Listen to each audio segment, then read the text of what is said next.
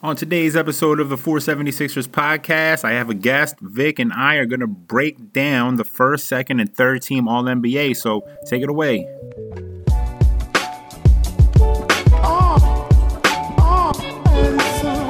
Yo.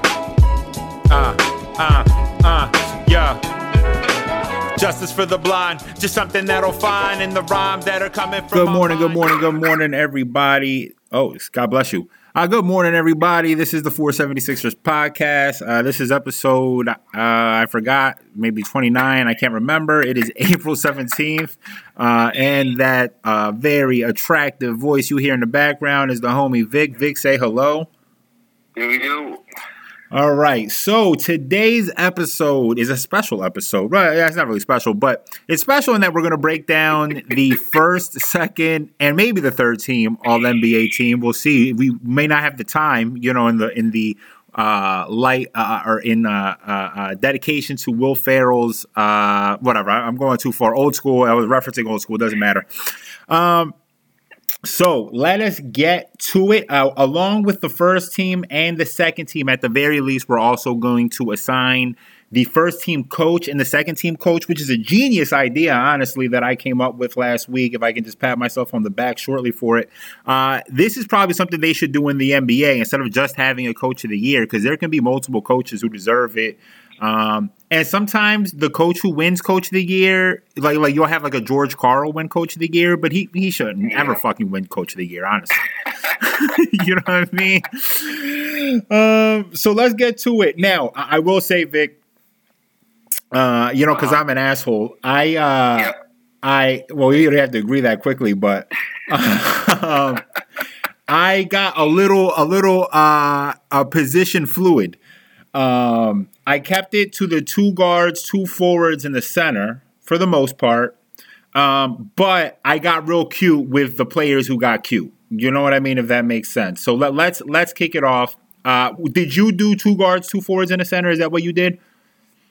Uh, yes, but I, I think like my first team, one of my first team forwards, or one of my, my first team center might not be allowed to be a center. Okay, so we we have the same center, hundred percent. Then, um, okay, let, let's start there. Let's start. Who is your first team center? Uh, Anthony Davis. Yeah, same here. I don't really f- give a fuck what Anthony Davis wants or what he thinks about being yeah. a forward.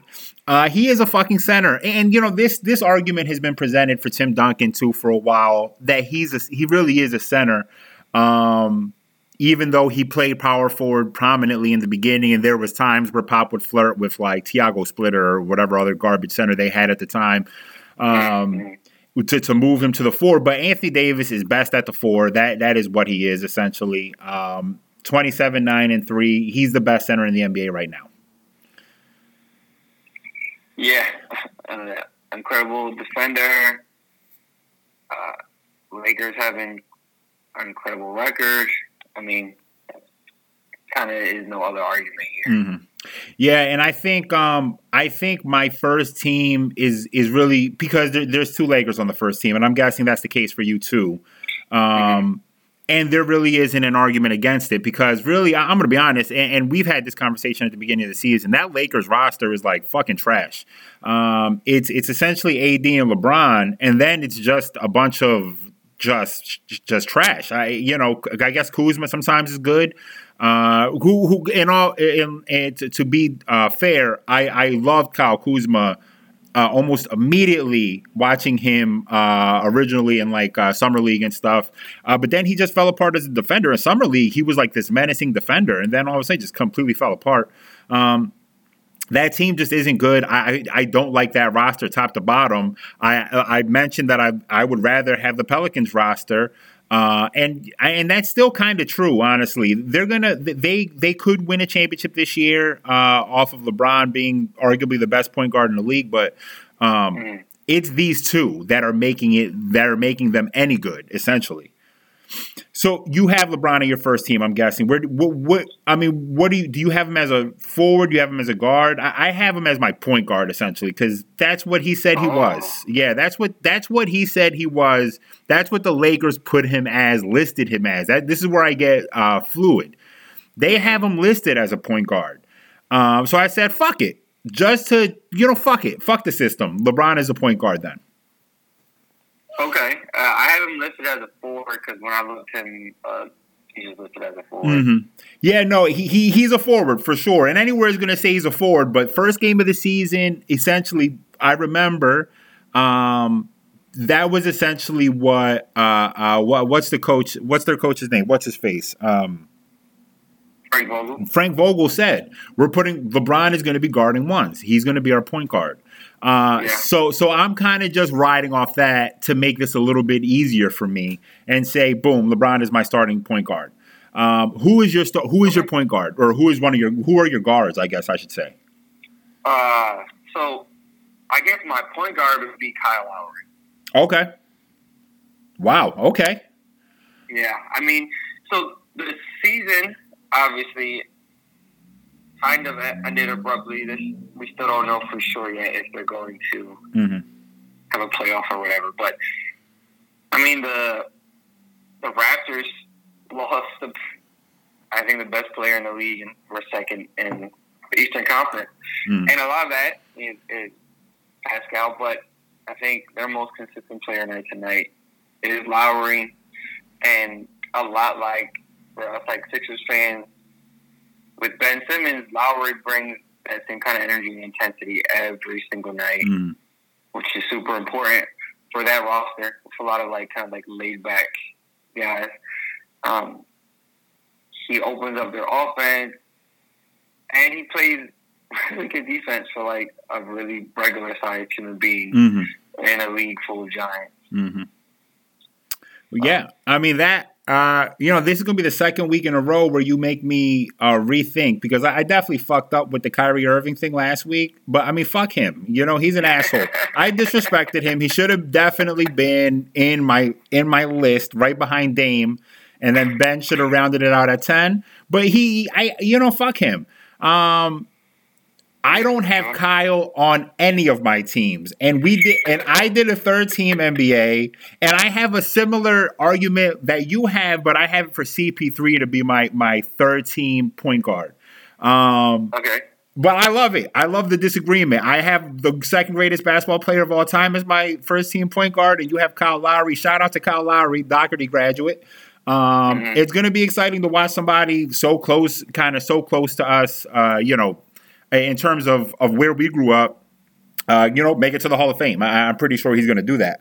Um, Yeah. and I'm not I'm not mad at that argument. He deserves that. He he at the very least deserves that love. And it's so important to point out that yeah, down the stretch. Now some of this is because of Nick Nurse, but down the stretch of the All Star game, it was him in the game. And as I pointed out in the podcast, it's really him that that he's really a huge part of why that they win that game, which is why I called that All Star team of like the non flashy players, your Bam and Rudy, the the Kyle Lowry All Stars because Yeah. Kyle Lowry down the stretch of an All Star game is taking fucking charges and just being a menace. He's playing his All Star skill.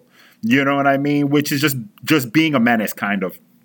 Um, and okay, I'm not mad at that. So who's your second guard? I'm guessing James Harden is the second guard. Yeah, Mhm. and I mean, I know he had a uh, definitely had a weird year adjusting Mhm. to uh, playing alongside Russ again, and then the whole kind of like five guard lineup. Yeah.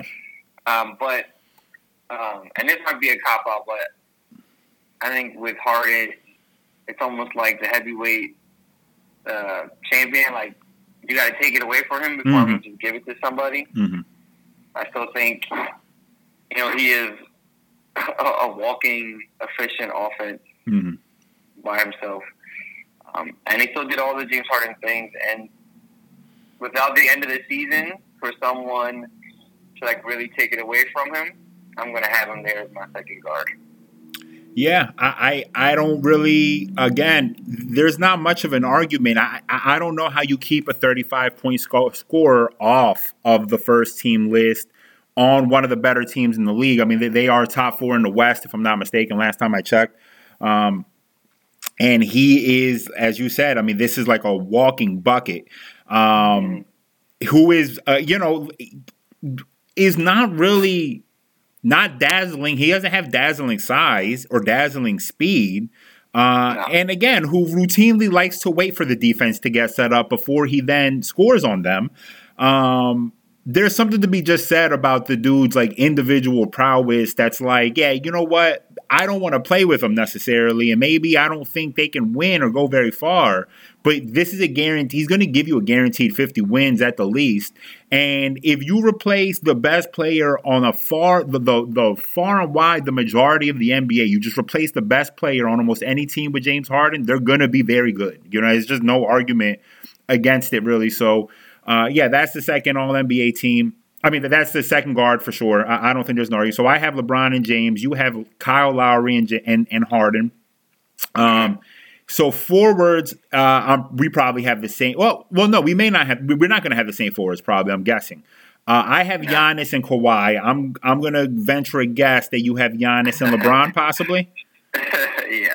Yeah, that that that's fair. I mean, I I again, I cheated the system just a tiny bit. Uh, even though I am surprised. Uh, it, it, I'm not surprised, but but it'll be interesting talking about second team. Um, I you know I cheated the system a little bit because it's, it's it is bullshit. You know, I I I do partly agree with uh, like Kevin O'Connor who thinks that the the the all the all NBA teams need to be position free. I don't know if I necessarily agree with them needing to be position free, uh, mm. but it should really just be like three smalls, two bigs, and the biggest can be any forward or center, and the smalls are guards or forwards or something like that. I don't know how you how you fix it. Um, I think centers need to get love because they, they they they play a specific type of basketball. You know, like a a center doesn't necessarily have to have all the the, the special numbers to be an effective center. So. Um, right so I, you know but but the, this is having to to rig this in a way that's going to stop the four or five best players to be the best five best players in the NBA being on the first team is kind of shit um, but but you your, your argument for Kyle Lowry is compelling and it's good um, so I'm not really mad at that why don't you go ahead and I mean give me a minute on Giannis I guess uh, you know fuck him but give me a minute on him well, he's the MVP again. I mean, he uh, he has all that same intensity of the aforementioned Kyle Lowry, but he's like seven foot tall. Mm-hmm. His wingspan is like ever. Athleticism, competitiveness. I mean, literally, and I know it's said by literally everyone, but if he gets a jump shot, he's going to be the most dominant player for like for the foreseeable future. Mm-hmm. His team got worse roster wise, but they were on a better they had a better record mm-hmm. and on a historic pace. And I don't know if they would have got to 70 wins, but 68, 67 wins, that's still crazy. Mm-hmm. It's still crazy with in the in the era of super teams. Mm-hmm. Um, when like his second best player probably isn't that good. Mm-hmm on, on a lot of other rosters. Yep. Yeah, that that that's fair. I mean, I give Middleton some love in my third team um, because you know, it, it, it, like you said, this is a team on a historic pace, uh, and and it's almost dumbfound. It's crazy to think that uh, they wouldn't have anybody else on any of the teams. So I said, you know, Middleton's having an efficient season, is is a good player, but he really is a third he is your third best player uh, on a title team. Uh, he, he, is not the second best. He cannot be your second best player. Um, Giannis is is a fucking animal. I obviously am working on a piece uh, for the website, breaking down the award season. And, you know, spoiler alert, Giannis is going to win uh, this year's MVP and largely deserves it. His his per 36 numbers, unlike James, and this has been much, much, a, a lot of people have talked about this. Um, James Harden's per 36 numbers go down because he's played a lot of minutes. Uh, Giannis is per 36. He's playing 30 minutes a game, so his per 36 numbers are are historic, are Wilt Chamberlain like numbers. So um, yeah, there's no argument. He he is arguably the best player in the NBA. At the very least, is the best regular season player right now. Um, I have Kawhi on my first team. He, you're going to have him on your second team, I would guess. Uh, 27, 8, and 5. Like you said earlier, I mean, this is probably the best basketball player in the world. When the shit comes down, uh, there's not many other players that I want uh, in the finals. So let, us get to the second team. Let's talk about second team guards. Who do you have as your second team guards? I, I have a feeling we're going to be vastly different or the exact same. do you uh, do you want to have first team coach? Oh shit, my fault. You're right. First team coach. Let's do first team coach. Who's your first team coach? Uh, mine is Nick Nurse. Mm-hmm. Uh, I absolutely love how willing he is to be creative mm-hmm. and to do things that probably no other coach in the league would be able to do. Like to completely sell out and play like zones and you know doubling like players like Harden. I love it. Mm-hmm. The NBA can look so uniform sometimes. Yep. And just kind of like almost like seemingly allowing the same kind of strategies to beat teams over and over and over again, and his willingness to just try different things. And it really started with the I don't want to say shutting down, but making Giannis' life harder than basically any coach had ever made it for him since he became this version of himself. Mm-hmm. And then this year, almost like having a base base defense of, of a matchup zone and coaching it so well that like his players can run it better than any other team in the league. And they're a very good team. Mm-hmm. But I mean, like athletically, there's no reason the Bucks shouldn't be able to do it, but they're not taught how to do it. Mm-hmm. Um, and I just, I just love it. Like watching him, like inspires me. Yeah, and I'm watching watching the breakdown of uh, his game film. It just it fills me with so much like information and like want to be innovative like him. Yep. Yeah. Uh, I I he is the best coach. He arguably could be the best coach in the NBA. Um, I have him definitely as my first team. I think a lot of people would talk about Bud as their first team, but Bud is becoming uh, like I guess I mean you could almost say like a Jerry Sloan, George Karl, where he has a lot of 55, 60 win seasons, gets to the playoffs, and goes out in a whimper. Um, and now, you know, it's obviously not completely fair. I, I, obviously, so much of that has to do with the roster you're coaching, but um, the the really there's not much of an argument. I don't think anybody would have looked at last year's Raptors team except us. I mean, we talked about. I definitely thought the Raptors had a chance to win the championship last, year. I didn't think it was that surprising, but I don't think a lot of people would have looked at the Raptors, looked at the Bucks, and said the Raptors are are clearly better than the Bucks. Um, there wasn't an argument for that. The Raptors went from a seven game series against us lose the first two games against the Bucks, and because of Nick Nurse, his genius essentially sweeps the Bucks. Um, mm-hmm. And a lot of that is is because of Kawhi. I, I, talked about on this podcast how there was a story last year after they left game two, I think. Uh, they win the next game, and Kawhi says, We're not we're not coming. I forgot what he said. Something like we're not going back to Toronto to end the series. He knew they were going to end it in Milwaukee in Game Six uh, early on in the series, um, and and that's credit to Bud. I, I, I mean, I'm sorry, credit to, to Nick Nurse, who also, even to your point, earlier this year against us, just all of a sudden pulls out a full court press, and we had no fucking answer for it. Um, and they win the game off that. We were up, I think, 10 with two minutes to go. They do this fucking, or, or, or 10 with, with three minutes, something like that. They do this full court press and essentially just, he, he completely just confounds, uh, uh, confounds Brett. Uh, this is also when Ben was afraid to shoot free throws. I don't know if that would work later in the year, but I mean, he's they've done it other times this season to other teams uh, to to get back into games and to win games, and that starts with Kyle Lowry. To your point earlier, that really does start with Kyle Lowry being that type of menace, and all of these other athletes and athletic guys that they have to throw that can just cause havoc. Um, yeah, I mean, I, there's no argument. Nick Nurse is, is the first team All NBA coach, arguably the best coach in the NBA.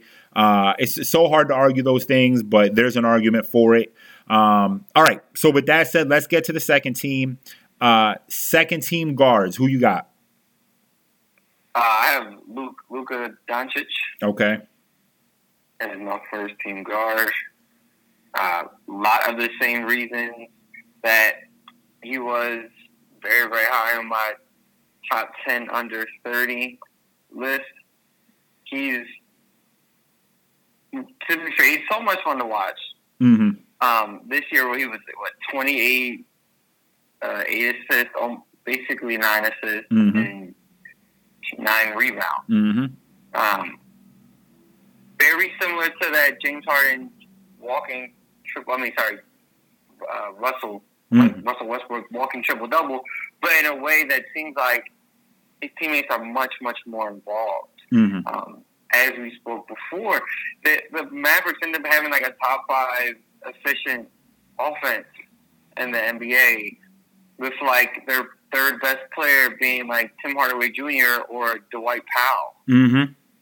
Um, they're he lends so much to that team because if his size. They can play Brunson with him, which is super important to their Mm-hmm. uh, effectiveness. He can score in so many different ways. He's clutch. He obviously needs to get a little bit more uh, determined to be a better defender. But Mm-hmm. ultimately, though, like if you're starting a franchise with somebody, he's one of your he's one of the top five guys in the league. For sure. Yeah. th- Uh, no, there's no argument there. Uh, I'm sorry. Go ahead. Yes. No, I, I think in a few years he he'll be a perennial first teamer. Mm-hmm. Yeah, I think there'll be an argument pretty much every year going forward. I mean, there's an argument this year, but every year going forward, there's going to be an argument that he's the best basketball player in the NBA. Um, I so so again, keeping it fluid with my uh, positions, I have him as a forward on my list. Even I, I don't know what he, you know, I don't really fucking know what he is. You know what I mean? Yeah, he's like a point guard. Essentially, he's pretty much the point guard, but. Um, but you know, came out as a forward. I don't know what he is, so I have him as a forward on my list. Um, all second team for sure. No matter what, he's on the second team. I don't give a fuck if you listed him as a center. Um, he's on the second team at the very least. Has a very fair argument to be on the first team. Um, has an incredible argument to be on the first team. Like you said, 28, 9, and 9. That's up there with the very best LeBron James seasons, who is the, again, the second best basketball player of all time, arguably. And here's Yeah. Luka, who is having pretty much LeBron's best season, one of his best seasons. He's having it this year um, in his second year. So he is, uh, you know, I have him as my forward. Uh, who, who's your other guard? My other guard, so I, I went back and forth with this over and over again, but I'm gonna go with with my gut. What I what I really wanted to do, and that was put Chris Paul there. Okay. Oh, I love it. I love it. Listen, I, I, I love it. You know, go, go ahead and, and regale me with your Chris Paul love uh, so I can just shower in it. As, as everyone knows here, I fucking absolutely love Chris Paul. Go ahead and, and talk about him. Well, my argument is very similar to when we talked about. Uh, Kyle? we talked about him already, but anyway. Oh, Um,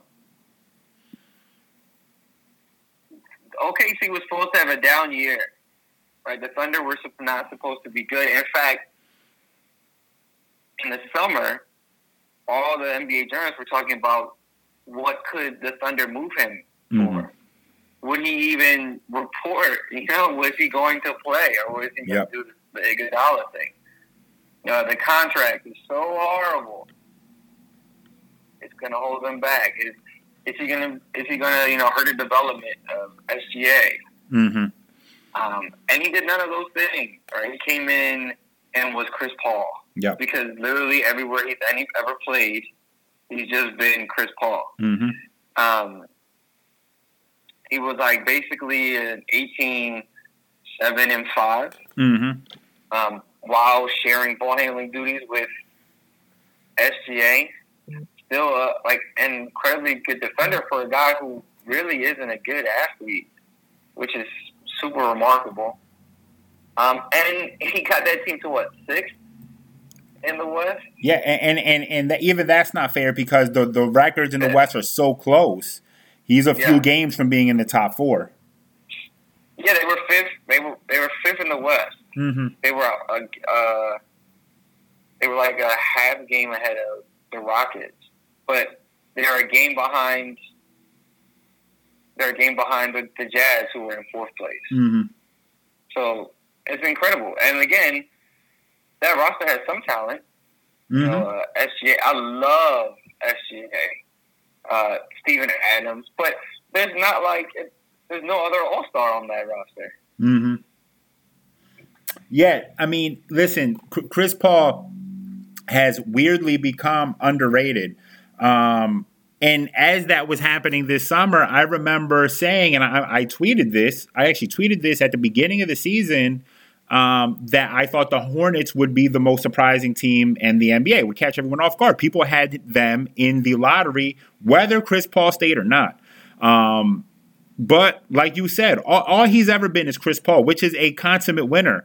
Um, people have complete. They've just ah man, he's had a weird, a very weird career. I think people have always overrated his teammates a little bit.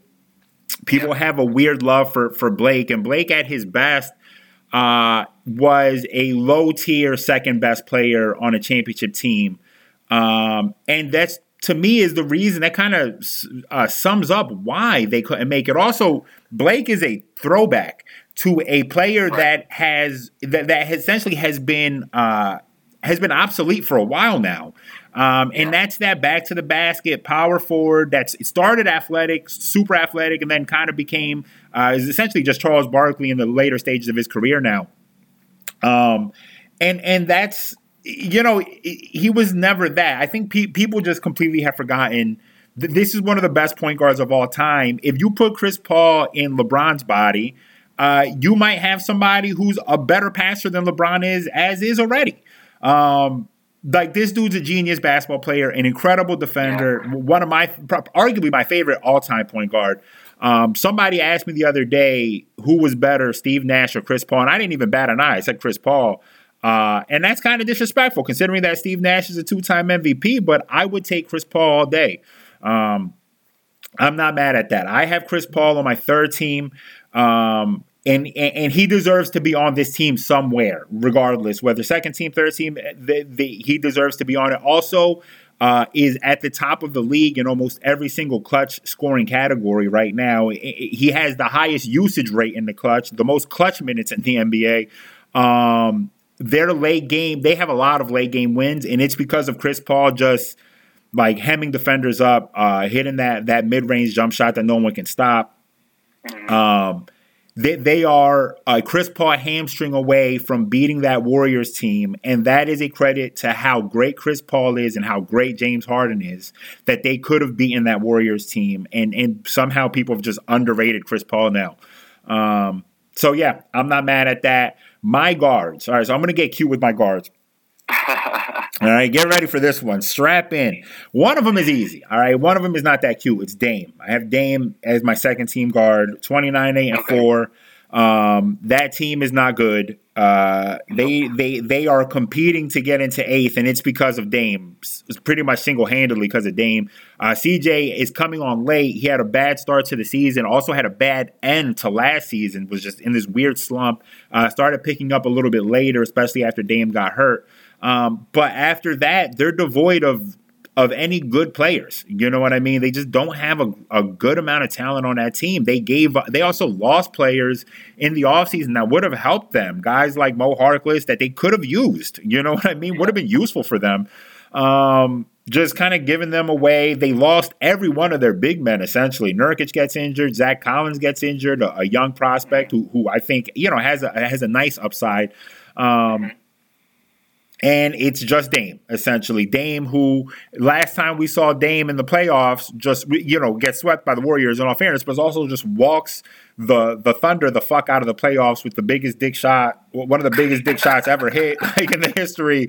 Uh, I'm pulling it from here, which you know we joke we joke about. You know, PG says in that interview, "Oh, that's a bad shot," and it's like th- this is this is one of those things where where I think the casual NBA fan may take PG's words and say, "Yeah, he's right." Uh, but in reality, if you if you're if you understand basketball, you understand these players. It's a bad shot for certain players. You know what I mean? Like, yeah, if Russ took that fucking shot, I would throw my TV out the window. What the fuck are you thinking? But Dame taking that shot, yeah, no, that's a good shot for Dame to shoot. You know what I mean? That's your dumbass fault for not thinking he would pull that. You know, like very confidently pull that. Um, so I have Dame, and then my other first team, uh, who I've traded a million times for players who are lesser than him, and I, I apologize sincerely. Oh. And to oh. make it up, I have now put him on my second team All NBA. Uh, is Ben Simmons? You know what oh, I mean? Okay. And p- part of this is because of the the last time we saw him playing. Um, he was showing that he was one of the five best players in the NBA, essentially for that last month before the injury. Now, the injury is important because the effort he's putting out, his body may not be able to sustain such a superhuman level of fucking effort.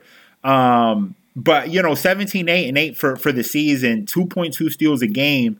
Um, is is an offense onto himself, as you said before, mm-hmm. minus the three point shooting uh, that he minus being able to shoot, but then also on his best defensive nights is an absolute uh, can, can essentially cut off half of the court single handedly. Like we talked about Kawhi, when Kawhi's on, Ben will essentially cut off half of the NBA court uh, by himself, half of a basketball court, uh, blocks three pointers routinely, all types of crazy shit like that. Um, that you just don't really see a lot of guys done. I mean, he's won a game on his own defensively, like we talked about, just essentially getting steals late, late in the game to to to, to win a game. Um, mm-hmm. So I, I, I have been there. Uh, I I kind of disrespect disrespected Russ on my list a lot, and I'm kind of realizing it late. I don't have Russ on any of the teams, um, and maybe he should be on one of the teams, but you know, fuck him for right now. Uh, I got I got Ben, and, and, and because also partly because part of the reason why I don't have Russ because Russ for the first three months of the season essentially was incredibly inefficient. I mean, he had become the butt of so many jokes and so many takes about the Rockets being bad now, even though the Rockets then came on later. And it was a lot because of Russ's inefficiency was fucking horrible. I mean, he couldn't shoot anymore. Um, and then all of a sudden, you know, he turns it on over the last month. So I'm not giving Russ the same bump that I'm giving Ben necessarily. Um, and maybe that's unfair. I, I, don't give a shit. Maybe I should put him on my third team. I have Jimmy as my other third team guard. Maybe I'll just replace him with Russ. Because um, fuck Jimmy anyway. Um, so yeah, I got Ben and Dame, and then Luka as one of my forwards. Now, uh, what do you think? I mean, I don't think that's too sacrilegious to have Ben in the second team All NBA. What do you? I mean, maybe that's getting too cute. I don't know. What do you think? Uh, so I don't have any Sixers on my team because of the season being such a disappointment. um, I think we finished like sixth. Yeah, mm. sixth in the East. Uh, and I fully expect us to be third. Yeah. Fourth. Actually, I expect um, us to be first. Even though mm-hmm. I definitely hated the Al Horford thing from the very beginning. Mm-hmm. I honestly thought we signed him so he wouldn't guard Joel anymore. But um, and also try to be as sort of um, I'm impartial mm-hmm. as I could be, and put my head in like a sports writer sort of head. And I don't think outside of maybe some Philly beat writers, I don't think. I think actually Ben might get more votes than Joel did if either of them get mm-hmm. any.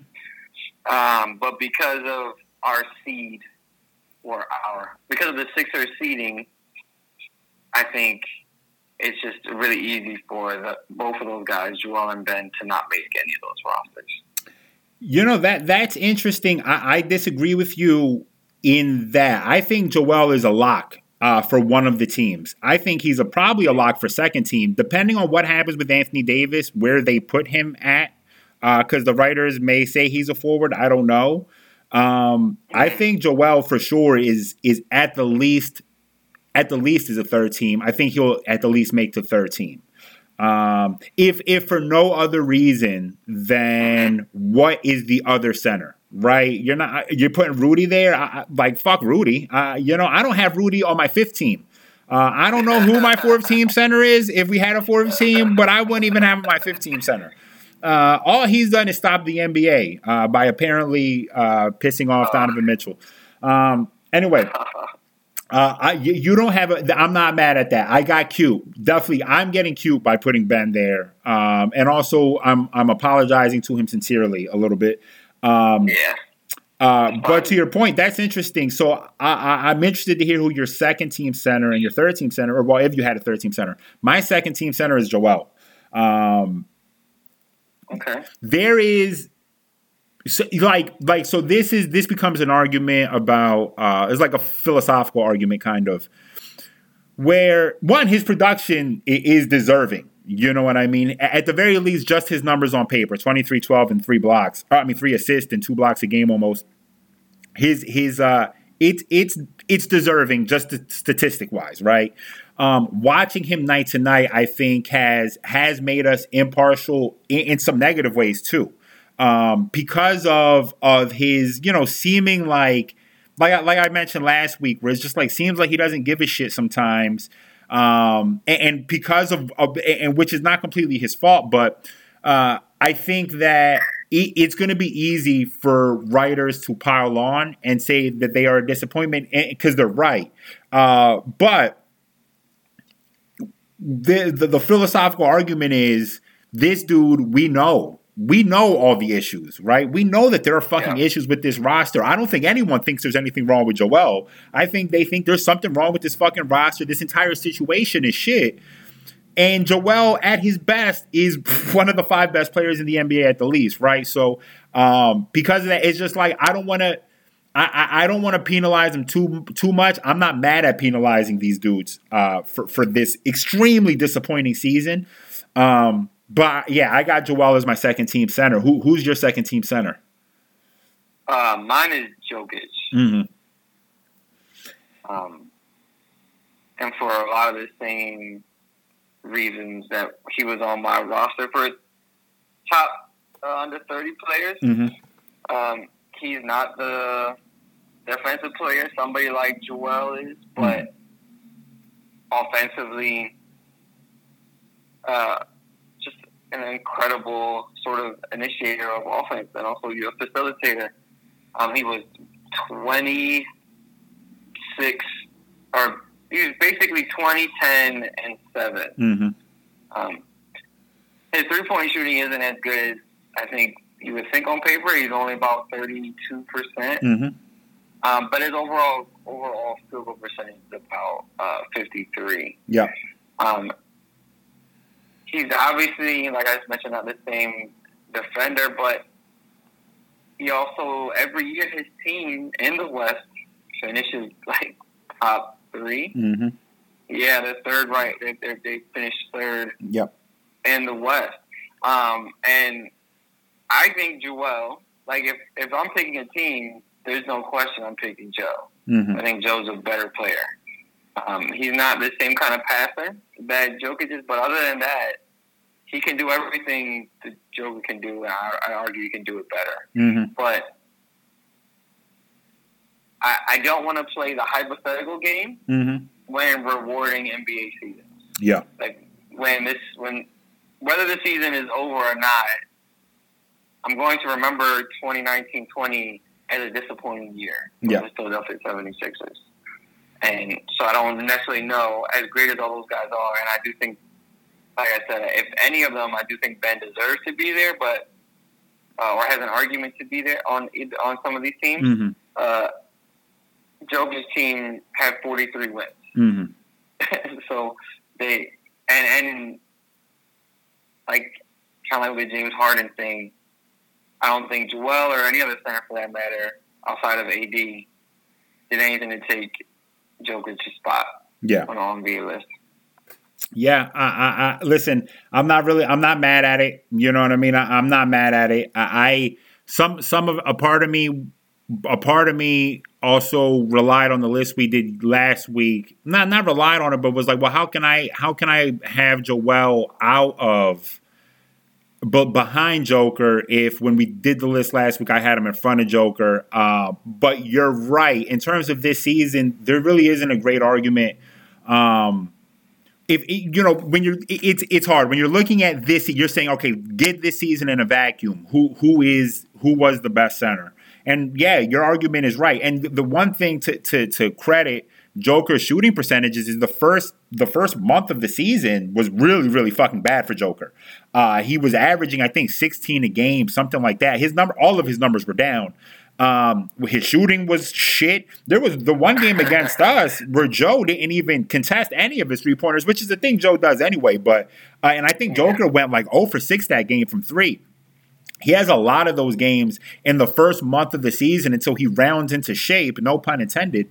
Um, and essentially brings his numbers all the way up to 20 points a game. I mean, think about a month season worth of work driving your numbers into a dumpster, and then the next two, two and a half, three months, you're essentially raising those percentages up every single month. Um, so his numbers are a little bit misleading in that if you if you didn't watch the season, you would have missed that part. That the first season was horrible. You know, like the first part of the season was bad. Um, and like you said, this dude is all he's doing is winning games all every regular season. You know what I mean? So far, it, just winning games. And that roster, as we talked about last week, is not super impressive. I, am not impressed nah. with it. The only benefit they have over Joe is spacing. So even yeah. to your argument about yeah, Joker for sure is a better passer, but how many centers are going to succeed in the dumbass situation that Elton fucking Brand has put us in? You know what I mean? If we give Joker Al Horford the wrong power forward, he got the good power forward from from the Hawks. Who knew? you know, he got Paul Millsap over here. Um, yeah. But if you give him, you know, an actual guy who can stretch the floor, uh, you, oh, they have, you know, two what ifs. They got Jerami Grant too. I wish we still had instead of Al fucking Horford. Um, yeah then you know who knows what that looks like for Joe. I, I, the passing for sure, the assists are never. He'll never have assists like Joker, but we had fewer turnovers, probably more points if he was the starting center of the Nuggets than of, of this team with, with these spacing issues. Um, but it, so I'm not mad at that. You know what I mean? I, it's splitting hairs for me. Um, I, I, am the defense wins out for me here in this situation where what Joe brings on defense. Uh, yep. just just is just outweighs so many of the negatives. I mean, you know, all the numbers support. He, he's as effective on defense as as uh, as Rudy is, but then also super effective on offense. So uh, I'm not mad at that. All right, so let's get to the forwards. I have, like I said, Luka is one of my forwards. I've spoiled that already. Um, my yeah. other forward I have is Pascal, uh, averaging 23, yeah. 7, and 4. Uh, and because I don't have any other Raptors on here, I mean, you, credit to you. You put you you went out and put Kyle Lowry on your team, and I think that's fucking great. Um, but to get so so to show some love to them, they deserve some love. Whether you believe it's it's Kyle's the heart that is winning these games or Pascal's production that is winning these games, either or, I don't think either is wrong. Pascal's taken a, another leap. You know what I mean? Essentially, last year took a leap to being the most improved. Uh, maybe could be the third best player on the team last year. To this year, where he's showing that that yeah, he could probably be your your best player on a championship team, but you need to have a really good team around that. He's like a lower end best player on a championship team, uh, but is probably destined to be your second best, a really really good second best player. Um, who who is your who are your forwards? Uh, so Kawhi is my second team, one of my second team forwards. Uh, I think we said enough about him. Uh, and my other forward is also Pascal Siakam. Okay, yeah. I mean, two former Raptors there meet, meeting up in the second team. Um, mm-hmm. Yeah, I like that. I, I, you know, man, credit to Pascal, man. That that dude, I, what, wow, just wow. You know what I mean? Who the fuck knew who knew? This is a credit to the Raptors organization. Who, who, if we did first team, second team organizations, the Raptors would be right at the top too. I mean, they, they yep. Masai is just one of the best GMs, just spotting fucking value everywhere we go. I was joking earlier this year about about Boucher. I forgot. I always forget his name, his first name. Uh, Boucher, yeah. who's the, the the the backup forward, who's looks exactly like Pascal, fucking lanky and and you know not super tall but can shoot. Um, and it's just like they're just finding all these guys, all these guys that they build from the ground up. You know what I mean? Fred Van VanVleet and his child. Um, they just keep finding guys. You know, I don't know how they keep doing it. They're just fucking pumping them out. So, uh, I, yeah, I don't have an argument there. Why don't you go ahead and give me a minute on Pascal? Pas- Pascal is like he's like Giannis light. Mm-hmm. You know, athletic, quick, long, physical. Uh, the jump shot is still his biggest weakness, right? But he finds ways to get to and around the basket, um, and is a very, very good finisher. And and almost like a, an, an orthodox boxer. Mm. Like you kind of don't really know what he's gonna do because it's so weird and kind of unfluid, but it works.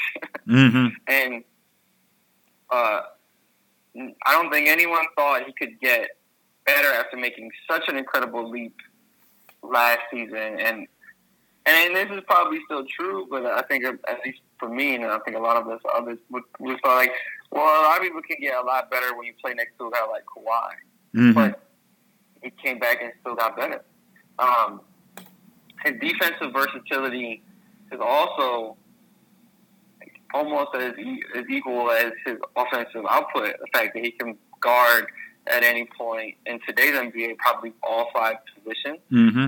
but is also an incredible help defender, and it's why that zone defense works so well in Toronto. Mm-hmm. Where you can place him in a lot of different parts of the court, and he's able to rotate and recover as well as probably any player at his position in the entire league. Mm-hmm. Um, Yeah, I, I, I, you know, everything you said, I, I love it. Uh, his shot, I mean, I, I don't, you know what? I, I should have wrote down his percentages, and I, I didn't write down the percentages, but I think he he might have a better three point shot than Giannis. I, I think he has a better shot. Um, currently, just percentage wise, at least um, from three, uh, he's also not necessarily asked to do as much as Giannis is, but I mean, just the point that his his progression has been really incredible to watch. I think he really learned a lot from Kawhi last year. I'm going to be honest. There are games where when I do watch the Raptors, he just seems more in control. Last year, he always felt like a guy in the passenger side. You know what I mean? This year, watching him, it feels like him and Kyle are driving a fire truck. Uh, in that you know they're like they're each at a wheel controlling different parts of the truck. You know what I mean? So, Yeah. um, he- just a, a- an excellent player. I, yeah, fuck it. Th- that I think that makes sense. I think that that is probably very likely position for him, uh, no matter what. Um, yeah. so let's let's He, Yeah, he was tw- he's basically 24, 8, and 4 Mhm. with a 36 uh, three point percentage. yeah. I mean that's excellent. Giannis is down by 31, I think, if I'm not mistaken. Yeah, it's, Uh, it's pretty low. Yeah. And he's an 80% free throw shooter. Yeah, and- and- Giannis, too. The, the, and this is also a credit to Nick Nurse, who will get Pascal in really great positions. I mean, he gets him in that corner to shoot that three uh, uh, so many times a game, and hit, from the corner, his shit is wet. I, I would love to see that breakdown on his corner three point shot. I mean, he's got to be near tops of the league in, in percentages from the corner. So, um, all right. So, who is your second team coach? Um, my second team coach is Eric Spoelstra. Oh shit! I like that. Okay, I'm about to change my second team coach. I like that a lot. I I, lo- I also adore Eric Spoelstra. Um, at this point, I'm sure we all know the story, Mhm. going from basically the lowest rank as like a scout all the way up to the you know first chair Mm-hmm. coaching. But beyond that, he has, uh, and I think like the smartest writers give him the credit, and a lot of I think a lot of writers like talking uh, well about him because he's such a nice guy. Yep. But I don't know if like the average NBA fan gives him the same kind of credit they would give like Popovich, Absolutely or even not. like what Mhm. Brad Stevens has gotten uh, so quickly. But that he kind of gets a new roster like every two years, Yeah. and he finds a way to make these guys good. And player development, uh, at times I think it's hard to gauge whether I don't like. I don't like saying, "Oh, the like this coach or this organization makes players," Mm-hmm. because both as someone who played and someone who coaches, like a lot of that has to do with how much the player wants to get better. Yeah. And I, I make the argument that is actually the most important part. Mm-hmm. Uh, if you want to get better, you find a way to get better, no matter who your coach is. Yeah. But, but the, the the leaps and bounds that these players make on on his teams, like he, his his staff and himself has to be playing some part. Mm-hmm. Where Bam, like Bam Adebayo goes from like the forgotten guy drafted off, off that Kentucky team, and then becomes probably the best player of his Kentucky teams to be Mhm. drafted. Mm-hmm. Um, and then all the all the other young young guys or just guys that they can just kind of like plug and play. Yep.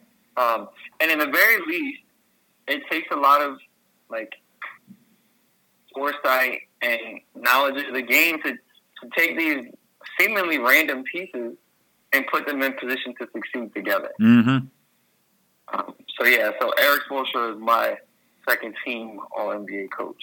Yeah, I, am a. Uh, I, I, so I have Bud as my second team coach, but I'm going to talk more about Spoelstra right now in a moment. Just quick on Bud. The, the, really, the only reason I have him here is because um, this team is on pace to win 67 games. Uh, Bud is just a 60 game winner, essentially, um, as a coach. You know what I mean? Every single year is just to guarantee 60 wins. Like I mentioned in the first about the first team, um, it's not completely his fault that his rosters are are somewhat lacking. Uh, the, you know, they run into positions where it's like, well, Giannis doesn't have anything he can do here anymore. And Chris has now forgotten how to shoot a basketball, and they don't have anything else. You know what I mean? Their, their teams are not right. necessarily that good. They just lost Malcolm Brogdon. I'm sure, uh, uh, you know, Bud would love to still have Brogdon on the team instead of George fucking Hill uh, replacing him essentially, or Wesley Matthews, whoever you have replacing him. Eric Bledsoe is fucking. I, he's Eric Bledsoe is so just like so basic that I forgot he was on the team for a moment. That is the story of Eric Bledsoe. You know what I mean? If it wasn't for me just going on a rant right now, I would have forgotten Bledsoe existed. Um, and and a lot of that credit goes to Bud now. But like I said, Bud is a the regular season legend. He is becoming Jerry Sloan kind of. Um, mm. So to to Spoelstra's credit, to to give a moment on Spoelstra, I never liked Spoelstra. I was never a big fan of Spoelstra, probably until more more over the last four years. Really until LeBron left. Um, yeah, he was one of the youngest coaches uh, to to coach a professional basketball team to, to, to coach any professional teams ever. He was very young. Um, he was younger than Udonis Haslem, I think, or, or, maybe not you not maybe not Udonis, but one of one of the players was Juwan Howard. I can't remember. He was younger than one of the guys on that Heat team when he started. Um, uh-huh. That first year was dealing with essentially, well, not the first year, the what was his second year coaching or his third year maybe, is dealing with the Heatles and all that bullshit.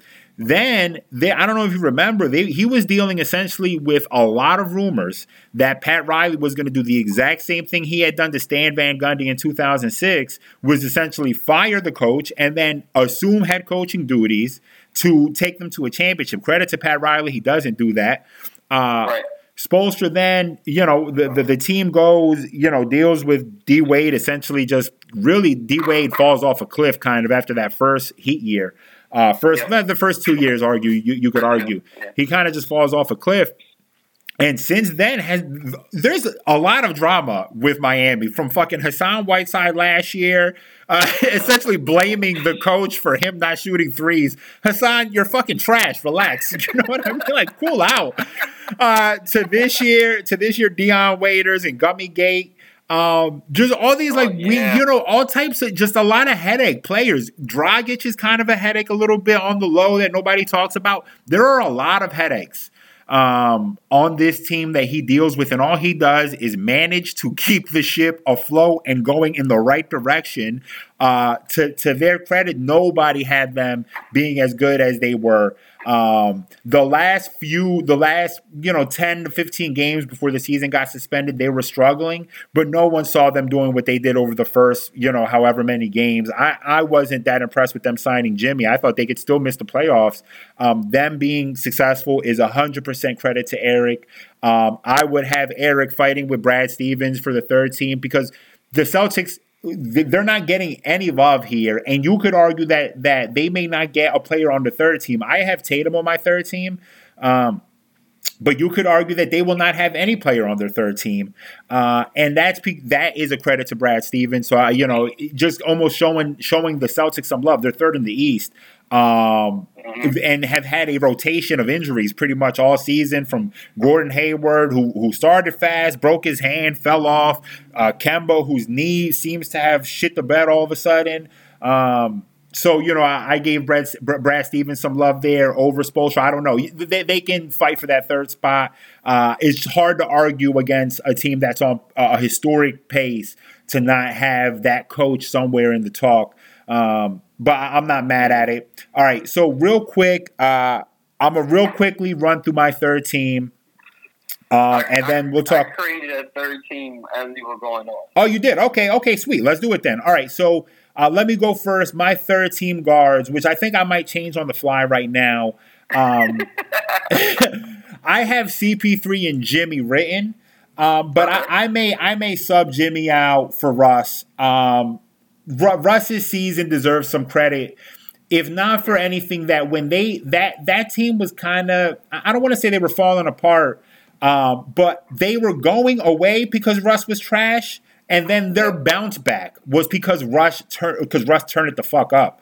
Um, yeah. Essentially, they lost the center and did not lose any real rebounding or rim protection because the guys like Russ, who are like fucking animals, are just so aggressive doing everything around the rim, um, both yeah. offense and defense. Uh, they still maintain a certain ghost around the rim, and a lot of that is because of Russ. I, I think what surmises Russ best is the um, is that corner three pointer when he's talking shit to one of the fans, and the fan is telling him to shoot, and he catches the alley oop over Gobert. Like that yeah. sums up exactly that sums up Russ. You know what I mean to me. Um, yeah. it, it, just uh, it, what were his season averages? Uh, let me see here: twenty eight, eight and seven.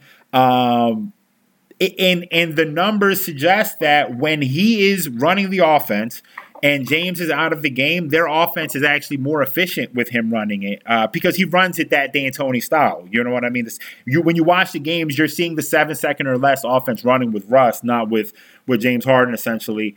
Um, and yeah, because Jimmy submerged our team. So fuck Jimmy. Uh, maybe Jimmy deserves more credit for submerging the Sixers uh, and should be first team all, all, all, NBA. But, you know, as a Sixers fan, fuck Jimmy. Uh, so I got CP3 third team, and I think I'm going to put Russ instead of Jimmy uh, as the other guard. What, what, do you? What did you get? Uh, who you got as your guards? Uh, my guards are Russ and Kemba Walker. Okay. Give me a give me a minute on Kemba. Uh, so Kemba was uh, one of the starting guards in the All Star team, mm-hmm. if that matters to mm-hmm. you. Uh, he was 21, 21 points per game, sorry. Uh, five assists and four rebounds mm-hmm. while shooting uh, field goal percentage is uh, kind of low. 42, no, it is mm-hmm. low. 42 from the field, 80, 87 from the, from the line. Mm-hmm and from three, he was about 38. Mm. So, uh, solid split. Yeah. Um, but he's kind of, in particular, in the beginning of the season, before Tatum, you know, shot off, he was the engine. Mm-hmm. Um, his penetration, and we know this as Sixers fans, mm-hmm. his quickness and penetration uh, cause so much havoc for, for defenses, and it opens up so much for teammates because he is a willing passer uh, a lot in a way that Kyrie wasn't always mm-hmm. willing to do. Um, he's a very tiny guy. Uh, they, I think he listed like six foot. I don't believe it though. I don't think so. Um, but he he does he does have uh, he does put effort on, on defense. Mm-hmm. But offensively though, the fact that he can get by any single defender uh, and make a smart pass is opens up so much. Uh, mm-hmm. Uh, like he's one of those guys. I think you can put him on a lot of teams and they they instantly get better. Mm-hmm. Uh, and he's also a very very good teammate. Yep. Yeah. Um, and like you said, the the Celtics would finish 3rd mm-hmm. So yeah, eventually we have to put some Celtics on here. yeah, I mean, you know what? To, to, to your point, one thing about Kemba that I'm going to give him some credit for here, it, it, which is which is to shit on Kyrie and further my uh, argument from last week, uh, is that is that nobody nobody would look at Kyrie and Kemba in a vacuum and even suggest that there's a comparison. I think people would immediately say, "No, Kyrie is better than Kemba" pretty easily. Um, however, the Celtics got better by subtracting Kyrie and adding Kemba because of what you just said. Kemba fits the mold. He fits into the offense far better. uh, is just easier to accommodate into an offense. I think, like you said, he makes teams better because he's going to run the offense that this team wants to run. So if you add Kyrie, for example, to the Nuggets, he ends up muting what are Joker's best talents because it's Kyrie. But if you add Kemba to the Nuggets, he ends up uh, essentially essentially furthering what Jokic is best at. And that is now now you add a dribble handoff that would be like do- dominating, right? Be devastating to watch Kemba and Joker run a dribble handoff together. Um, so so I'm not mad at that argument. My my only argument against Kemba was that in the first I would say the first quarter of the season before Gordon got hurt, Gordon was looking like the best player on that team for a bit. Mm. Then he gets hurt. Then they have a couple weeks where it's kind of a give and take between a few different guys. Jalen has a good night, and Tatum has a good night, and then Kemba has a good night, and then finally Tatum just ascends and kind of takes over. Um, so it's like when I when I think about the Celtics season, when I think about the games I've watched, I always I, I think no one's planted a flag until recently Tatum planted the flag like, yo, know, this is my team. You know what I mean? So that's essentially my argument against Kemba. That's why I have Tatum on the third team instead of Kemba. Uh, but like you said, eventually somebody, one of the Celtics has to pop up here. Uh, and I don't think there's a wrong answer between Tatum or Kemba um, which kind of shits on my list last week, considering I put Tatum in front of Ben. But I, I just Tatum's upside is it, not that Ben doesn't have. I don't know. Maybe I, I got to really revise that list. Um, well, I, the list is different. The, you're the right. That we they did last week was who do we think are the best players, not the who we think we're the best players today. Yeah, yeah. Yeah, I just Tatum, Tatum has a, a, crazy upside. You know what I mean? His ability to score yeah. and, just do things is, is is crazy. Pretty much average 22, 7, and 3. Um, you know, they deserve some love there. So, um, okay, let's get to the forwards. So, who do you have as your forwards? Uh, so, my forwards, I also have Tatum. Okay. And I have Butler, Jimmy Butler. Okay. I don't know what the fuck Jimmy is sometimes. Sometimes I, I don't know what Jimmy is. You know what I mean? But, fuck, I, but besides an asshole, I don't know what he is. Um, uh, you know, and I don't want to. You know, it's not Jimmy's fault. I, it's not all Jimmy's fault. It's not all his fault. So I, I got to stop shitting on Jimmy this way. What if Jimmy ever heard this podcast? He'd want to run on my fucking mouth, and I have nothing to say. I have nothing to do about. it. He's going to pull up playing blasted country music on Fifth Street and beat the shit out of me to to Garth Brooks. Um, it's what Garth Brooks backdrop. Um, no, it, one day I'll, I'll, reconcile with Jimmy. I'm just angry still. Um, yeah, he's listed as a forward. Yeah. For All Star voting that's why I put that forward. Yeah, it's just it's everything is turning so weird now. For there are so many forwards in the NBA that initiate the offense. Yeah. You know, it's like it's right. I, sometimes I don't know how to judge it. Um, I had Jimmy as a guard in my mind. Uh, that's why I had him as a guard. I, I, I, if if you know what, if I move him to forward, that may push Middleton out. Uh, there's an oh, argument oh, yeah. there for for uh, for me. Middleton. So so I have Tatum. Yep. Middleton is my other forward. Uh, my argument for middle, which again, I don't even know what he is. He's listed as a forward, but he could be a shooting guard. Um, Middleton is, at this point in their careers, I think Middleton is a better defender than Jimmy. Uh, but what what Middleton lacks that Jimmy has is like that uh, that I guess like that willpower. You know what I mean? That's what separates them. Whereas Middleton is level for an entire game, and that's his problem. Jimmy might start off bad, but when the shit gets tough, you, you probably want the ball in Jimmy's hands. Um, so I'm not mad. Middleton though is a better to me is a better offensive player. He can just shoot from anywhere on the court, can get to the rim. While he doesn't necessarily get to the rim often because his shot is so fucking wet, um, he doesn't usually have to. Um, so I, I, don't know. You know, that's a toss up to me. Middleton or Jimmy. Um, I'd have to really think about that. Middleton 26 and 4, Jimmy 27 and 6, pretty much. Um, so yeah, I'm not mad at that. Uh, so my center I have is Joker as third team, and that's unfair. it's a little it's unfair because there's so much uh, muscle at center, uh, right? There's not a lot of muscle, but there's enough muscle that the third team offensive center doesn't tell the story of how good the third team offense the third team center is probably going to be. If you have AD as one, Joe as two, and in my case, Joe is two, Joker is three. Um, it doesn't tell the case that Joker if you were voting MVP right now, finishes above Joe, and to me, probably finishes above AD, um, arguably. So yeah, I don't know. So so go ahead. Who's your third? Who's your center? My center is Bam Adebayo. Okay, okay. I'm not mad at that. Still still shitting on on Joe. I'm you know fuck him. I got gotcha. no, I'm not, I'm not specifically shitting on anybody. I think that though, um, like as the season went, mm-hmm. like it was disappointment, and the Heat were third, finished third in the East. Fourth. Um, I think fourth.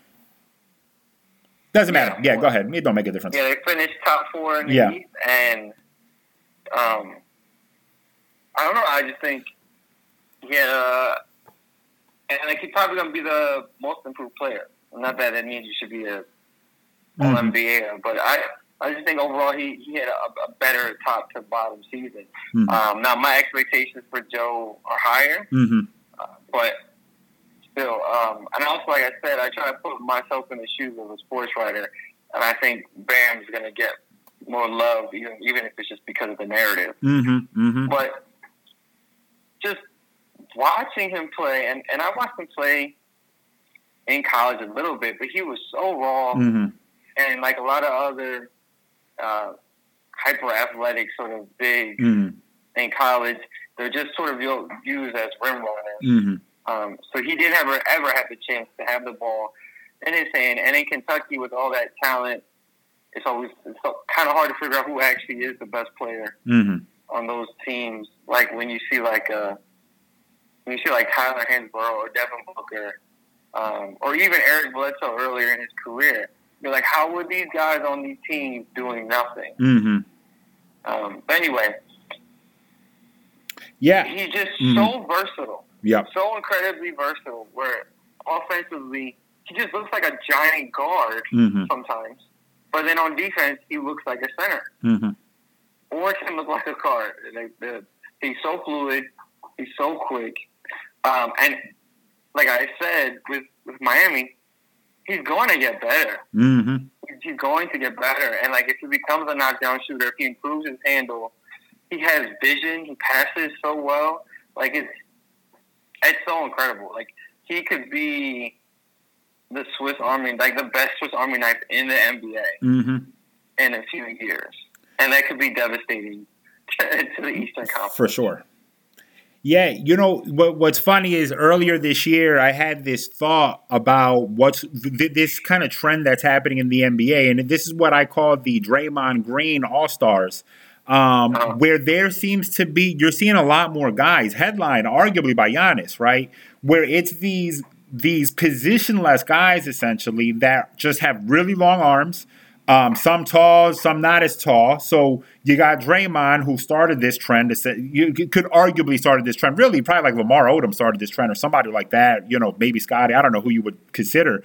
Um, yeah. Who it's this guy who can initiate your offense, but is also the best defender on the court.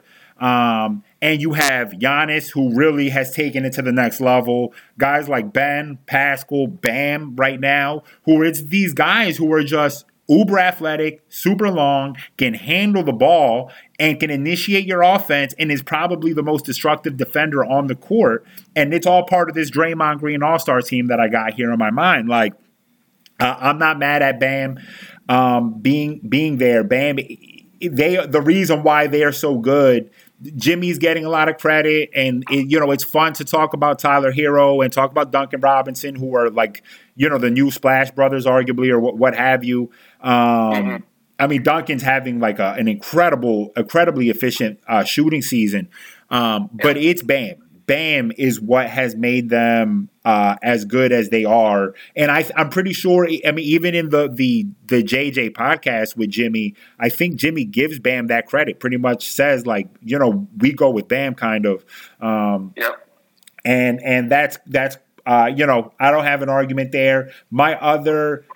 Uh, I had a couple guys. I just uh, two guys I wrote down. I wrote down PG three. If if we wanted to get cute about the positions, and I you know I had to have less, or, or if I was missing forwards, I wrote down PG three and Sabonis um, just to show them some love. If I had to take somebody out of here, who's PG three? You mean Paul George? I'm sorry, uh, Paul George. Yeah, I'm sorry, not PG three. Okay. I'm sorry, Paul uh, PG thirteen. I'm sorry. He lost the one because he took a drop this year, so he lost the first part of his number.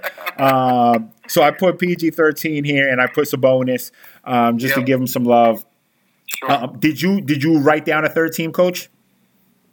Um, no, but I'm gonna. If, but I'm gonna say if I had to have have one, uh, I looked over, I looked over a list real quick. I, I would have to give it to Bud, hmm sort of by default. and Not that he's not deserving, Yeah. but because the the the team is, was doing so well. Yeah. Um, I think a uh, part of it is just because this is nothing new hmm with Bud. So, um, like anything, we get a little bit desensitized to his team playing well and winning games. Um, but so he probably deserves more credit than I may be giving him. But yeah, he's just he's just a really good coach. I mean, his offense seems to translate, even though like his teams have been pretty different hmm um, from his Atlanta Hawks team versus his, or maybe actually they're not that much different. hmm But at least on paper they look a lot different. But he's able to sort of manipulate roster so that he can get the same sort of production and like maybe Giannis is a lot more. Maybe Giannis is like you know Super Saiyan Paul Millsap, hmm and maybe Brook Lopez is a lot like a younger Al Horford hmm than, than we realize. But either way, uh, his systems translate, Mhm. and and and in a in a league where everyone is shooting threes, you know they consistently have a really really good defense that gives up the most threes. hmm Um, so like I give a lot of credit to him for not being afraid to try different things. Yeah. Um, and he's just a really good coach. Yeah, but that's an that's an interesting comparison because then if you keep going, you say, well, they had trash Jeff Teague and he traded in for trash Eric Bledsoe, uh, and it's still going well. So that makes sense. Even though at the time, let me let me stop uh, being facetious here. At the time, Jeff Teague was like a twenty point scorer. Um, he he had his moment. He had a moment in the NBA where he was really good. was. Um, Schroeder was their backup, uh, who has proven to be, you know, is, is part of like this three headed monster in OKC. So, um, yeah, I think I think that that wraps it up. I think that's fair. Uh, that's our teams. I'm glad that the lists were pretty different. Um, all right, let, us take a moment here. Let's talk about uh, the documentary. Now, you wrote a piece for the website that will hopefully, uh, once I, uh, it, whoever said WordPress was easy is a fucking is a son of a bitch. Um, and hopefully, I will have that up oh, in the next day or two uh, before the Jordan documentary comes out. But let's take a moment. Um, I guess what do you what do you expect? Uh, do you expect a lot new? Do you expect anything new from this documentary that we have not heard? So I guess it depends on like how much you already know, which is Mhm. a cop out answer. But so like for for me, I'm not sure how much is going to be new. Mm-hmm. I think what will be new will be more about people talking about him uh, in a way that might not be incredibly flattering. Mm-hmm. Um, and I was in the piece. I write that you know I hope that isn't ten hours of saying how amazing he is. Yeah. Um, and then over the past few days, uh, you know, you, we've been seeing a little bit more and more. The, the teasers are coming out, and, and uh, Michael Jordan himself said yesterday in the interview that he thinks people are going to think he's been like an asshole Mm-hmm. after watching this, which made me excited Yep.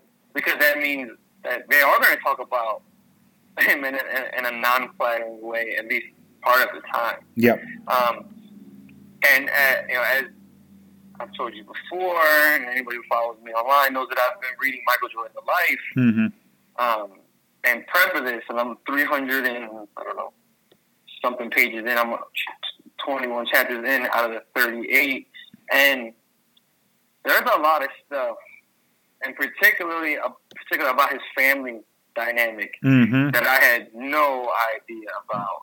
Which they did a, he's done a, a really good job of making sure that that stuff didn't really become super public Mm-hmm. and the people around him. Uh, but I think a a lot of that too was 80s and 90s a lot different from the 2000 and 2010. Yep. Um, so, uh, and I preview a lot of that in the very short but I think concise piece. So Mhm. I'm interested to see, more than anything else, um, I think as we're watching this, in particular, as people who may not have been the biggest Kobe fan, Mm-hmm. seeing a, a, lot of Kobe in Jordan, Mm-hmm. and but I, I I really am wondering if they're going to talk about his family dynamic in, in the same way that I'm reading about it in his book. Yeah. I'm not sure if they will because I don't know. I know that he loves both. of- He loves his father. He definitely loves. I don't know if his mother's still alive. I'm assuming she is. Mm-hmm. Um, loves his mother. I don't know if he would really allow a lot of non, a, a lot of things that would be uh, unflattering to come out about them. Mm-hmm. I'm, um, but I'm very interested to see if, if it actually does, even if they just mention it, to like sort of have us ponder about what some of the implications are of that stuff. But you know, everything from sexual abuse Yeah. to federal conviction Mm-hmm. um, to like uh, manipulating Nike into getting stuff Yep. in stores. It's it's a lot that goes on, and in fact, everything I'm learning in this book, most of the stuff about Jordan isn't new.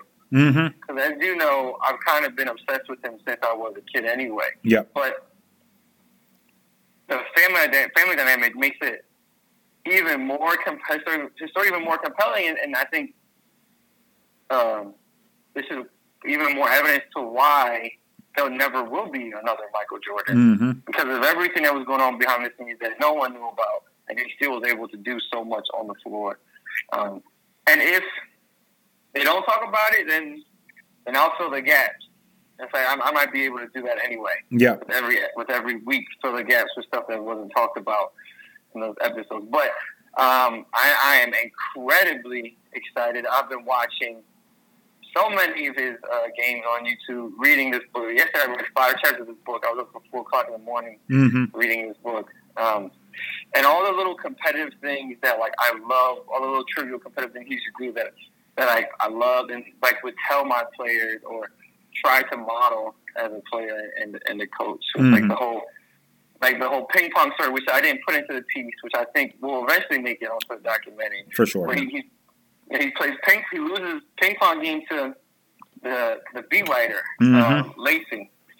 Uh, I think he was like one of the only black beat writers at the time. So he and Jordan were pretty close for a while. And he loses to Lacy and he tells Lacy, all right, well, we're going to play for money. And eventually he beats him like seven times in a row Mhm. after buying his own ping pong table. And the, the story, some people say that he actually hired a coach too Yep. teach him how to play ping pong. And then after he beats Lacy five times in a row, he never plays against Lacy again. Mm-hmm. he just says, "All right, I'm done." Yeah. Yeah. He probably never picked up a ping pong paddle again. Honestly. Yeah, I mean, he he wasn't even playing for fun. Yeah. He said Lacy said Jordan wouldn't even play for fun after that. Yeah.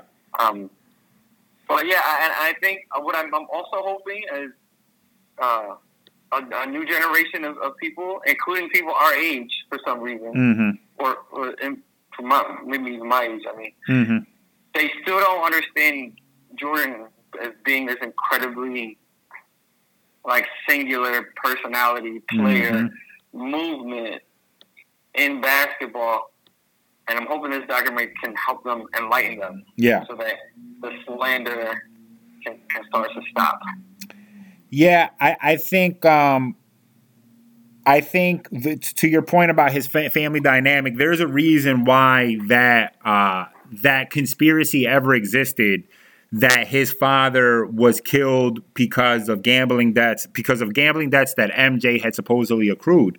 Um, there's a reason why that story exists. And I'm not going to get too too much into it, but to your point, uh, yeah, he's had a, a very, very uh, his his childhood is not exactly how it's painted in Space Jam. Uh, I'll just say that.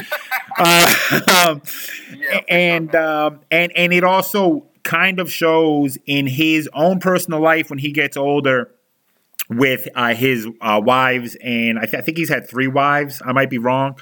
Um, and he has a, a couple kids from a couple baby uh, a different a different woman if I'm not mistaken. And, and those stories are like a little like sketchy um uh and I again I never jumped too much into it but I had read a few pieces years ago about it. Um the to to your other point uh, and I've mentioned this on this podcast people are really going to learn uh that he he was a son of a bitch. What I hope people see is I, I, and this is going to sound trivial, but it's so important. I've mentioned this on this podcast. Is the thing about him not sleeping, um, Yep. which is like a true story that a, a bunch of people have talked about and regaled. If you listen to with this dude, doesn't he didn't fucking sleep.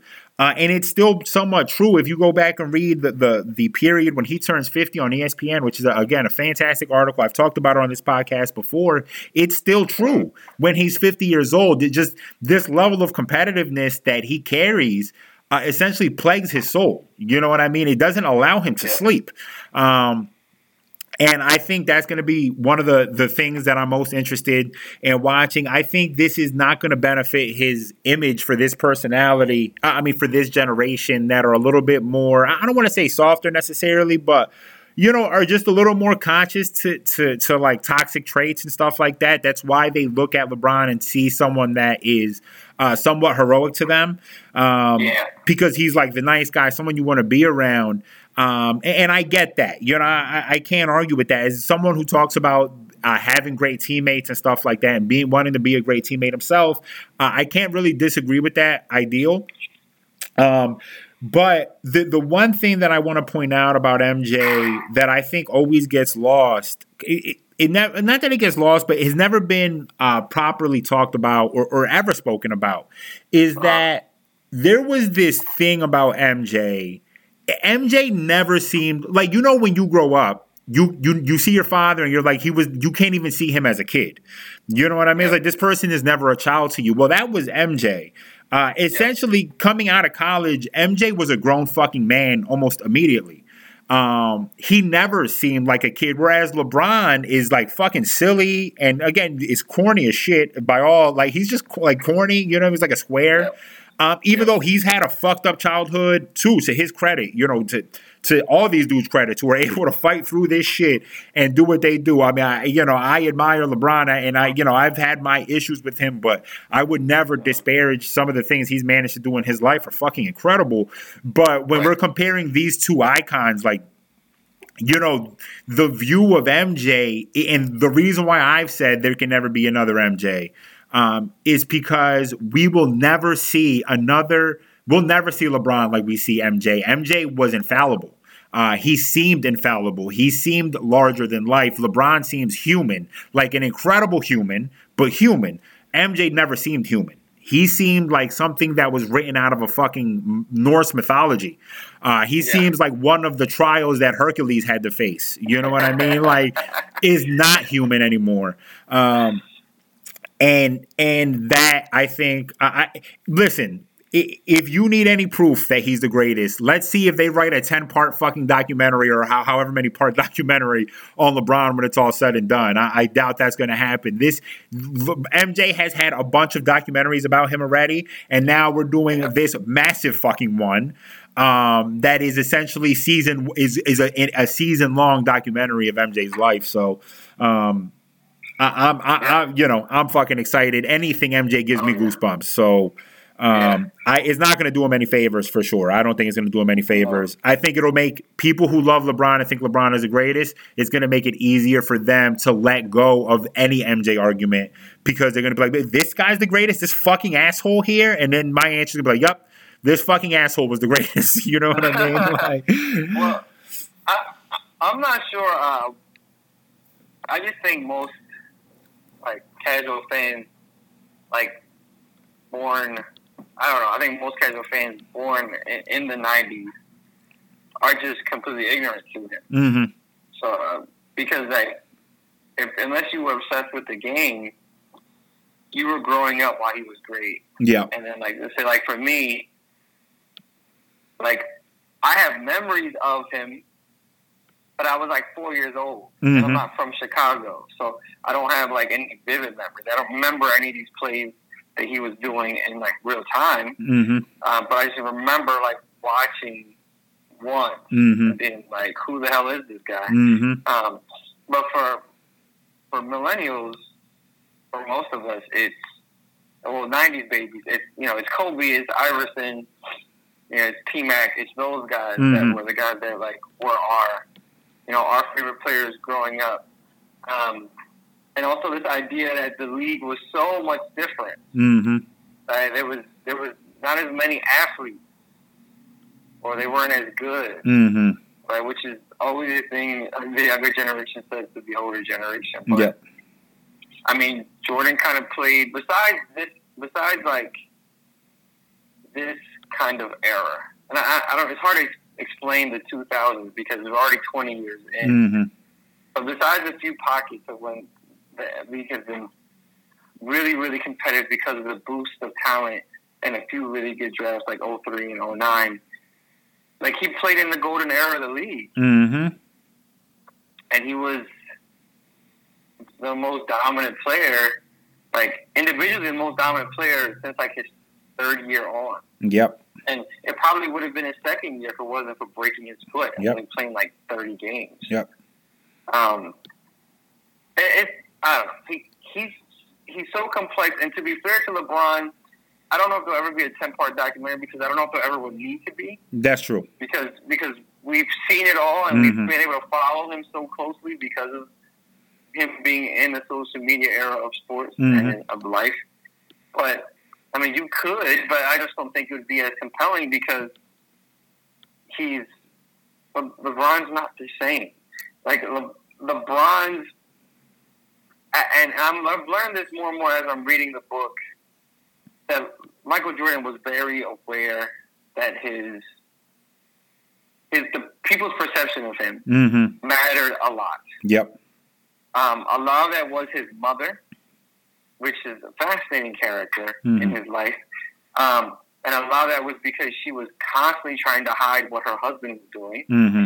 Um, so she was, you know, very used to like portraying something in front of people that wasn't always the truth. Yep.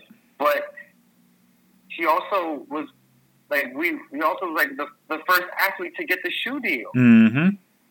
to get the shoe and, and other teams other players that signed with teams like so like I think probably the, the the most famous or the first famous shoe commercials or the shoe, was the the Magic and Bird one where they're playing one on one where he pulls up where uh, Magic pulls up in a limo Mm-hmm. to Larry's backyard and they, they pretend to play one on one Mm-hmm. or maybe some of those posters with Iceman or Dr. J, whatever. But Jordan got paid two million dollars in the '80s to sign with sign with uh, Nike, Mm-hmm. Which was more than most players are making from their NBA contract Correct. before he ever played a game in the NBA. Mm-hmm. And he wasn't the first overall pick. Yep. Like, there, there's so many things about him that are so compelling. LeBron was supposed to be this. Mm-hmm.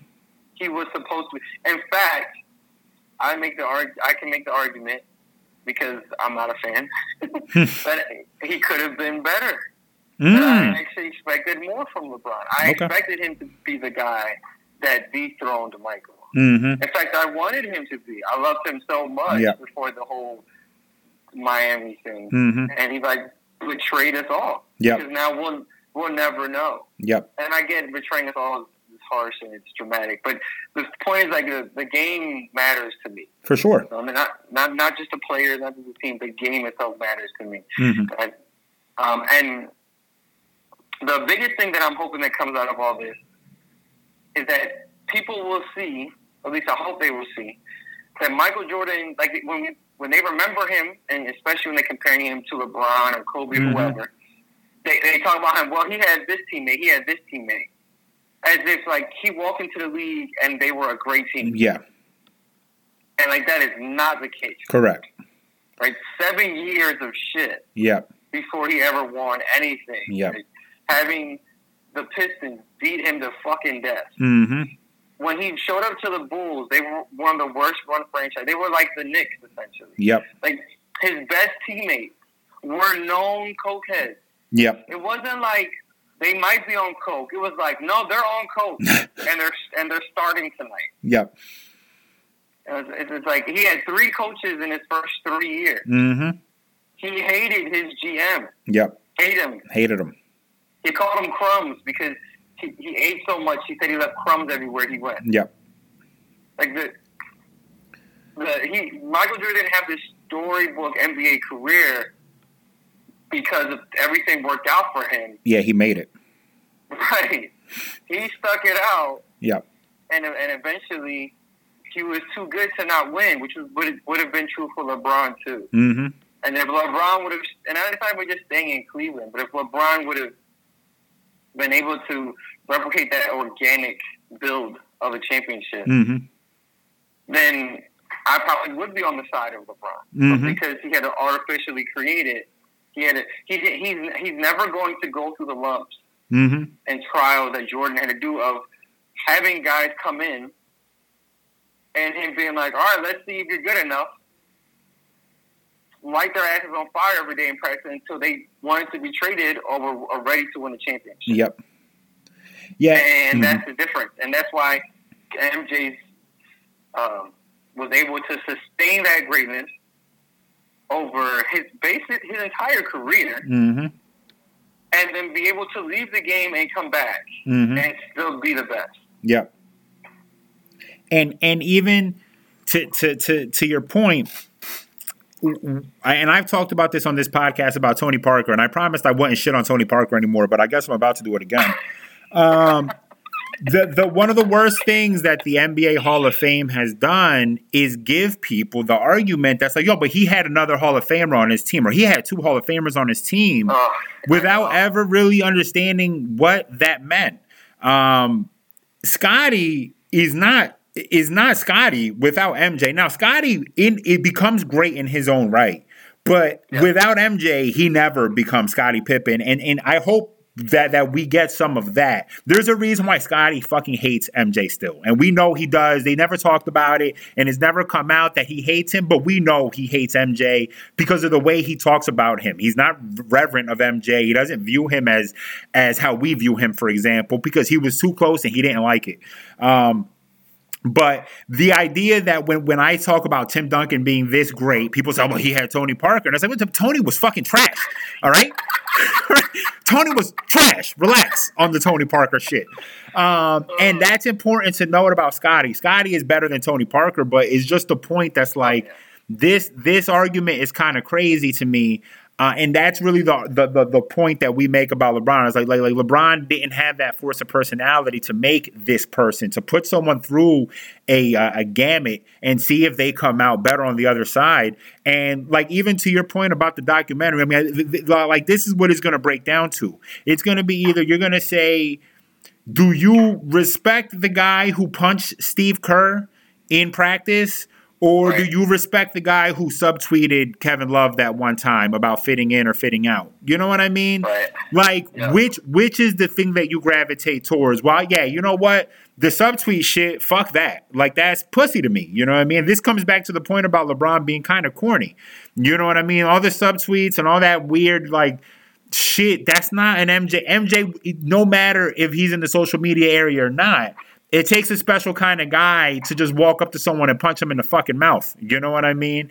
And that's how this dude is wired, right? He's wired this way. How Kobe was wired. Kobe was wired that way. And that's a thing that I think is also interesting to see the amount of people who love Kobe, especially after his death. And this is I'm not gonna shit on Kobe or get too too deep into this. Uh, Yeah. seem to forget the narrative of Kobe as a teammate. They have completely forgotten it. You know what I mean? And credit to Kobe, who before his death had done a great job of of kind of repainting his own narrative so people would view him differently. Um, but understand, Kobe admired MJ, and Kobe took on all of those, the, all of the negative teammate traits. He kind of took those on. You know what I mean? He kind of took them onto himself because he wanted to be MJ so bad. And it's going to be interesting to see how people decide to judge Kobe in light of this MJ documentary. Yep. Yeah, I mean it's gonna be great. Uh, we'll be tuning in. We'll do a pod. Maybe we start doing two podcasts uh, a week. We'll talk about uh, the you know the, that episode that they air, and then we can you know do some other uh, shit that we'll we'll figure out. I've been de- desperately trying to figure out two basketball episodes a week, so I think that'll make it easier for me. Yeah, for sure. All right, Vick. Well, I know you got to go. You have anything to plug before we leave? Um, well, as soon as that, soon as that WordPress site Uh-huh. goes up, people can read my preview to the Jordan doc, and then I guess stay tuned for other stuff in the future. Yeah, don't hold your breath. I don't want anyone to lose their life. no, I'll be working. I worked on it for no lie. Uh, I shouldn't even admit it because if someone from my job listens to this, they're gonna they're gonna ask for some money back. Um, so anyway, I worked on it very very deep into the night. Um, Okay. so so that's it. Uh, everybody, stay safe out there. Everyone, wash your stupid fucking hands. Everyone, stay home. Let's not open. I see a lot of people want to open the fucking. Con- just real quick, I'm gonna just say this real quick. There's nothing to do with basketball, but and I'm sure you're noticing this too. The uh, the type of person that is asking to open the the country, uh, like right now, they're all like the same type of person. Are you noticing that? Sure. Yeah, Yeah. yeah, yeah. I, well, they're on the same side. Um, so well, I'm not going to get into politics though. But anyway, that's it, everyone. Uh, wash your hands, stay home, and uh, that's all I got.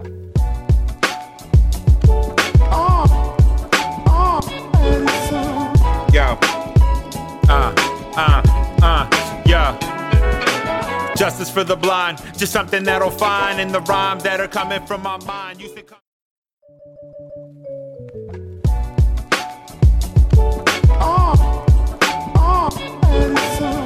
Yo. Uh, uh, uh, yo. Justice for the blind, just something that'll find in the rhymes that are coming from my mind. Used to come-